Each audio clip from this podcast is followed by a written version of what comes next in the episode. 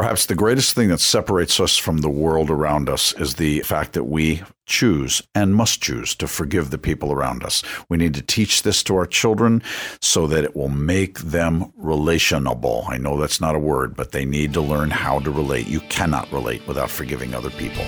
You're listening to Parenting on Purpose with Dr. Bob Barnes from Sheridan House Family Ministries. I'm your host, Ruthie J, and I think one of the best movies about forgiveness and even grace is Les Miserables. Oh. You've seen the characters. I mean, it's like the ultimate. Way too And- painful. Oh. But what a phenom- if your teenagers can handle that story, that is just one to just bring up and just rip the story apart to show how many components of forgiveness are right there. I think that's amazing. I think the movie Amazing Grace with Wilberforce uh, Yeah. has so much in it also.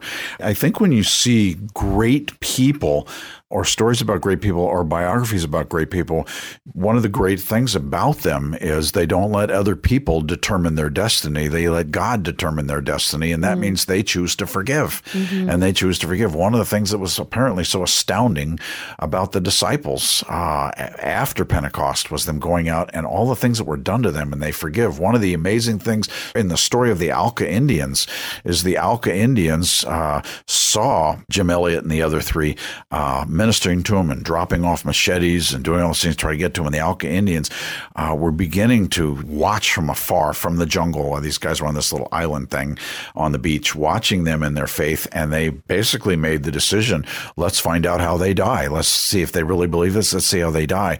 Well, then when a family member, Elisabeth Elliot, goes in to minister to them later on, they realize, you know, the whole concept of forgiveness is so incredible here. she was living out the gospel. Yes, that's a better way. I wish I'd have said that at the beginning. Yes, she was she was the gospel. And I learned that her family was highly against her going. Oh, They well, duh. Yeah. If I were her parents, I would have said, "You're doing what? You're yeah, kidding me, right?" Like, okay, we officially have a crazy daughter. Yes, And yes. I guess we kiss goodbye now too because you're a goner just like your husband. And you know, sometimes we think that people, that these Christians, they're such mamby-pamby people, and yes, I forgive you, and beat me if you'd like, and I have no personality. Oh yeah, or I had the privilege of. Uh, we used to have an event here in South Florida. Sheridan House hosted an event called Spring Breakaway, and we'd bring in a speaker every year and 1,200 ladies, and it was just awesome. Mm-hmm. And uh, um, Beth Moore and Anne Lotz, they would speak. One year was Elisabeth Elliot, and let me tell you, that's a strong person, and she was so much fun because she was so opinionated, and she got to town the night before the Spring Breakaway, and that was the time, Ruthie, when you and I were down at another radio station, Yeah. and she was uh, she listened to our marriage broadcast and at breakfast the next morning absolutely took it apart what I said something that I oh said Oh, gosh. didn't agree with it. I when I asked you where you got that and it was so fun. I saw a very strong person but that very very strength is what made her strong enough to walk in. I know what my God wants me to do. Am I scared? Terrified. I know what my God wants me to do. And that forgiveness of these people that slaughtered her husband and the other three. We are called to be different from this world. This whole thing of not holding grudges this whole thing of not of no condemnation towards the other people who have done horrible things to us this whole joseph forgiving his brothers who sold him into slavery thing is what separates us it's what makes us look different from a world of bitterness and anger And I think a lot of people in the world consider themselves victims. Something wrong has happened to you. So you get angry about it. You don't forgive because you are the victim. And we don't even know that we do that with our kids sometimes. They come home and they're hurt. Oh, poor thing, poor thing, which, you know, there's a place for that. But if you continue with the victim mentality, you don't have the power to forgive. that's right Because forgiving isn't necessarily a feeling, it's a choice. And saying, what happened to me doesn't define me. It happened to me, yes. But if I'm going to stay in this rut and hold on to this forever, then I'm a victim. And, uh, you know, they play on words. I can't be a victor if I'm a victim. Mm. And mm. it's a process, but it's a decision. I am not the victim. It's a choice. It's a choice. You know, it's presenting yourself as a living and holy sacrifice in view of God's mercy. Is this too much to ask? It is your act of worship. Forgiving is the ultimate act of worship, but it also connects me to God. We've talked about this the, yesterday and the day before, and it also is not optional in my walk. He tells us to forgive. But I think you took us down a great road uh, because, you know, okay, what is forgiveness? And sometimes the best way of looking at what forgiveness is before we look at it, it's this choice that my children need to see and maybe sometimes even hear hear about because you teach forgiveness by being forgiving. And your children are with you and see mean things done. And you teach forgiveness by choosing to forgive live and in front of your children or asking your children, hey, uh, you know, we used to have a prayer time around the breakfast table, just a little one. Anybody have any prayer requests? And most of the time my children didn't have any prayer requests or help me make an A in the test or whatever Right, it was. right. But I would say to them, hey, I'm going to uh, I'm going to see a, a friend I think I've offended and I'm today and I'm going to ask him if I offended him. And if I did, I'm going to ask him to forgive me. Would you uh, pray for me on that? Or just the opposite, you know, I've been really having a hard time.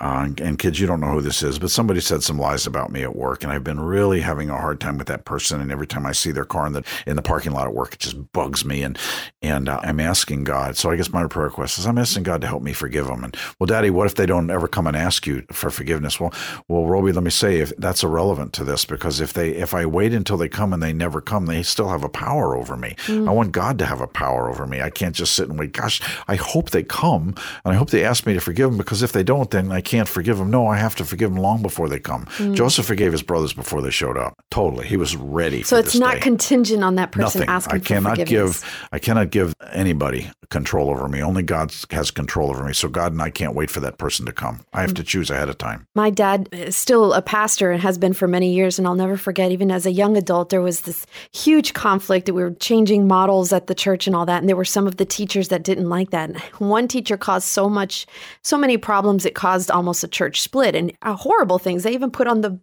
uh, used a Bible verse on the blackboard saying, May his days be short in office, you know, things like that. And I heard about, and I knew the teachers, I grew up, these were like aunts and uncles to me. So we were all personally hurt. But to see my parents kind of stand strong and you know what? We're not going to talk bad about them. This hurts a lot and just be steady and steady. But I never really saw, I mean, my dad voiced hurt, but wasn't insulting in that hurt. And watching him do that in his character, and I thought, man, he has to be holding back. and I could see him get red sometimes. He's like, you know what? I'm just going to go walk around the block and Oh, yeah. find ways to vent and then see his character stand strong with so many people going up Be against him. Mm-hmm. angry, but don't sin. I mean, that's a verse. Yeah. There's a reality of anger, but don't. It's emotion, but I've got to have control over that emotion. I was in a church. Probably the greatest man I've ever known was Bill Billingsley, and uh, he's the founder of Sheridan House. And uh, there was a man that came to our church and conned the people at the church. He was amazingly gifted, former NFL football player, newscaster on television, and had a seminary degree. And uh, he came to church, and he really did con some people out of a couple hundred thousand dollars at the church and our pastor, uh, which was shocking to me. The people he was able to con are brilliant people, and my pastor was. And it turned out, you know, as it came out, his name wasn't his name. He never played for the NFL, didn't have this, this, or this, and he ended up being such a con man that he went to prison. It damaged the church, um, and my pastor had to work on helping people. You know, the next time somebody comes in, let's be very, let's be very careful not to judge them by what this last guy did, just because they Right. looked to whatever. I was with my pastor at lunch, and I said, "You ever heard from so and so, this guy who went to prison?" He said, "Oh yeah, I'm his weekly phone call." I said, "What do you mean?" And he said, "Well, he gets one phone call a week, and I'm the half hour on the phone that he that talks to him." I said, "You're kidding me?" He says, "No." chances. Yeah, I said, I, I was asked if I would be the one to take the calls, and of course I take the calls. Bob, he's a sinner like me. And I mm. realized he's totally forgiven this guy who made him look like an idiot. And he's totally forgiven him. That was such a great lesson to me. You know, there's some things that you've actually said them, Ruthie, but I want to say them again. Forgiveness is not contingent on the other person. Mm-hmm. I don't wait for that other person to change. I don't wait for that other person to ask. It can't be forgiven. And there are people in our lives that are always going to be the same. Why are we shocked?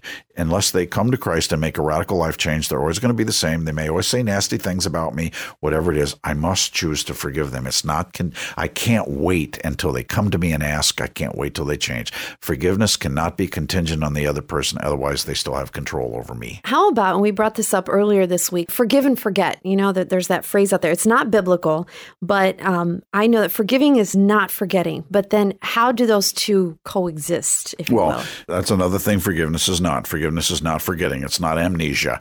It's not, you know, Father, take this pain out of my brain. Uh, well, I, son, I may take this pain out of your heart. While you're working at forgiving, because as you're working at forgiving, that will cleanse the wound and it'll be less emotionally painful. But I have permitted this event in your life. I've permitted this situation so that you would learn. And we know God causes all things to work together for good. So forgiveness, it can't be forgetting. I need to learn. They make me wiser and wiser and wiser. Forgiveness is also, uh, I guess, a third thing. It's not a restoration of the relationship. Because I forgive this person, it doesn't mean we're best buddies. Uh, that's a process that's totally separate. Well, uh, yeah. And why is that separate? Well, because the person that I'm choosing to forgive, uh, and this sounds weird, I'm forgiving them for me, not for them.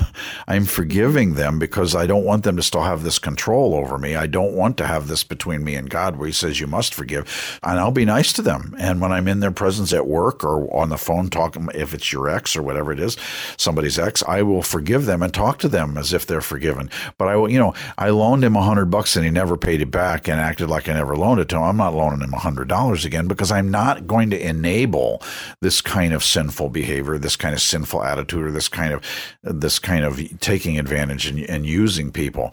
And so, no, it's not a restoration of the relationship. Forgiveness has to take place to restore my relationship with God, mm-hmm. um, because He says, "If you don't forgive, you'll be not forgiven." See, this is why it's so important to teach this to our children. Mm-hmm.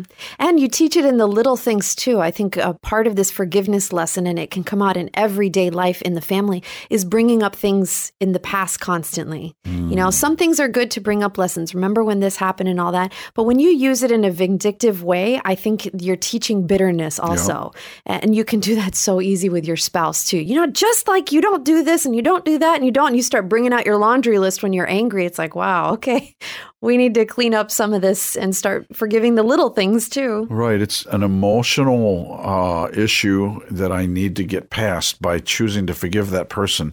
But I have this experience that's going to make me wiser in dealing with people. Mm-hmm. Uh, so it's not that. And I guess something so important, and I don't think we've said it yet, it's not a feeling. It's mm. a choice. It's not a feeling. It's so hard though, because feelings rule sometimes. Yeah, we can't let them rule. We, you know, it's that cut. If I don't clean the cut out quickly uh, on my leg, it will get infected. And lack of forgiveness leads to the infection of bitterness, the infection of anger.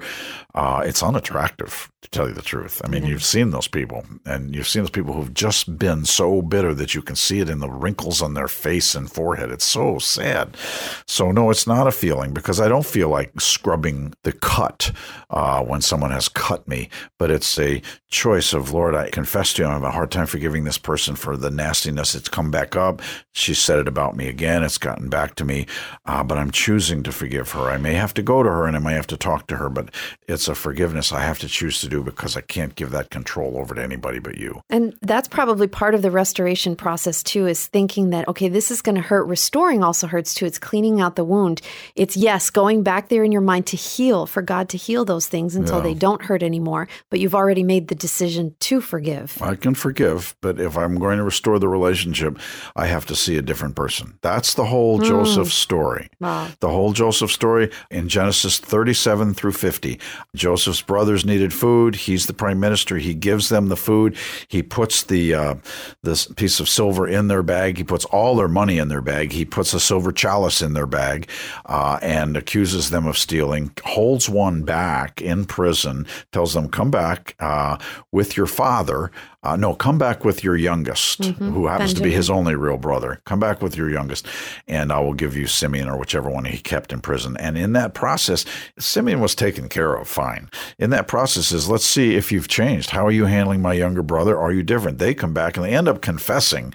Uh, but here's an interesting thing: when he sets it up with his younger brother to keep his younger brother with him, he has his younger brother caught doing something, and when his younger brother is caught doing something, he says to them, "I'm going to keep this." one with you. He did such and such. Mm. And when he keeps that one with him for being accused of stealing, actually, that was the one that accused of stealing. When he does that, then finally, the brothers come and say, "Keep me, keep me, keep me. We mm. did something horrible long ago. We can't let it, this happen to the other brother too." And he falls apart. He realizes, "I can restore the relationship." Notice he doesn't move him into the palace; he moves him into Goshen. It's a step-by-step process. We are required by God to do. It's what makes us different from the world around us. It's what makes my children usable by God.